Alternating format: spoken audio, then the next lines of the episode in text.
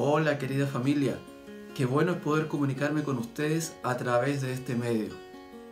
En esta oportunidad quiero compartir respecto a una de las herramientas poderosas que tenemos los hijos de Dios para relacionarnos con Él, y me refiero a la oración. Muchas veces nos sentimos un poco confusos de cómo poder establecer una relación cercana y permanente con el Padre, pero el mismo Jesús nos enseñó cómo hacerlo y para esto quiero llevarlos a Mateo 6 del 9 al 10. Probablemente muchos hemos leído este versículo y hecho la oración que es simple y profunda. Y dice, ustedes deben orar así.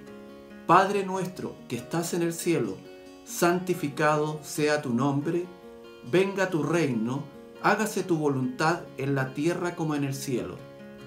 Danos hoy nuestro pan cotidiano Perdónanos nuestras deudas, como también nosotros hemos perdonado a nuestros deudores.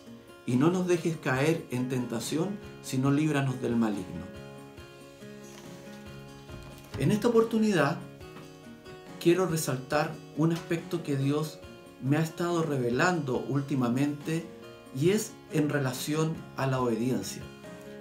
Para esto quiero enfocar a lo que dice en el versículo 10 venga tu reino, hágase tu voluntad en la tierra como en el cielo. Lo que Jesús nos enseña es a aceptar su voluntad. En otras palabras, es a obedecer, seguir sus principios, mandamientos y enseñanzas. Son las normas que Dios ha establecido para nosotros y para traer su reino a nuestras vidas.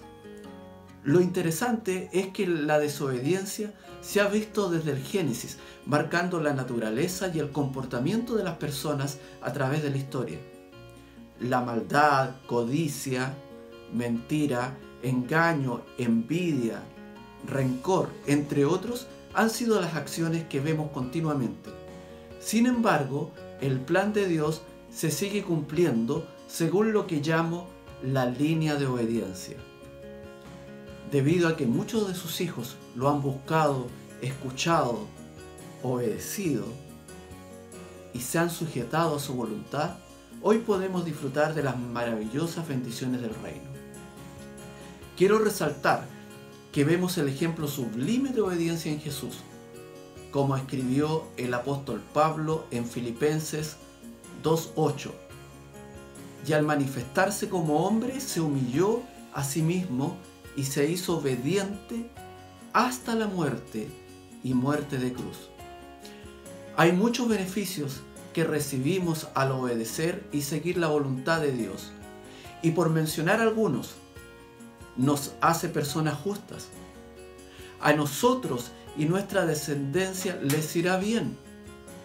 Demostraremos inteligencia y sabiduría ante las naciones. Saldremos victoriosos en nuestras batallas, que es algo tan importante en, este tiempo que estamos viviendo. Ahora, nosotros como hijos de Dios, debemos esforzarnos en leer, estudiar, escudriñar su palabra, pedir que el Espíritu Santo nos guíe y muestre una revelación personal Cambiemos este tiempo de dificultades en una inigualable oportunidad de apartarnos y disfrutar de su presencia, lo que nos ayudará a formar un lazo profundo de intimidad con Jesús. Querida familia, quiero alentarlos a que seamos parte del plan, obedeciendo, trayendo el reino de Dios a nuestra nación, hogares, al vecindario, comunidad, ejerciendo nuestra influencia como embajadores y príncipes del Rey de Reyes. Seamos sensibles a la necesidad del otro. Esto nos permitirá tener cobertura y estar firme frente a las circunstancias que estamos actualmente viviendo. Es posible que en estos días tan fuera de lo normal contemos con un espacio para apartarnos a orar. La posibilidad de hacernos preguntas y también poder reflexionar en ellas. Para lo cual le dejo las siguientes preguntas. ¿Dedico tiempo para cultivar una relación íntima con Dios? ¿Estoy consultando a Dios antes de tomar una decisión? ¿Confío en sus promesas? Me despido con un gran abrazo virtual. Cuídense y aprovechen este tiempo para aprender y crecer en todas las áreas de su vida. Dios les bendiga.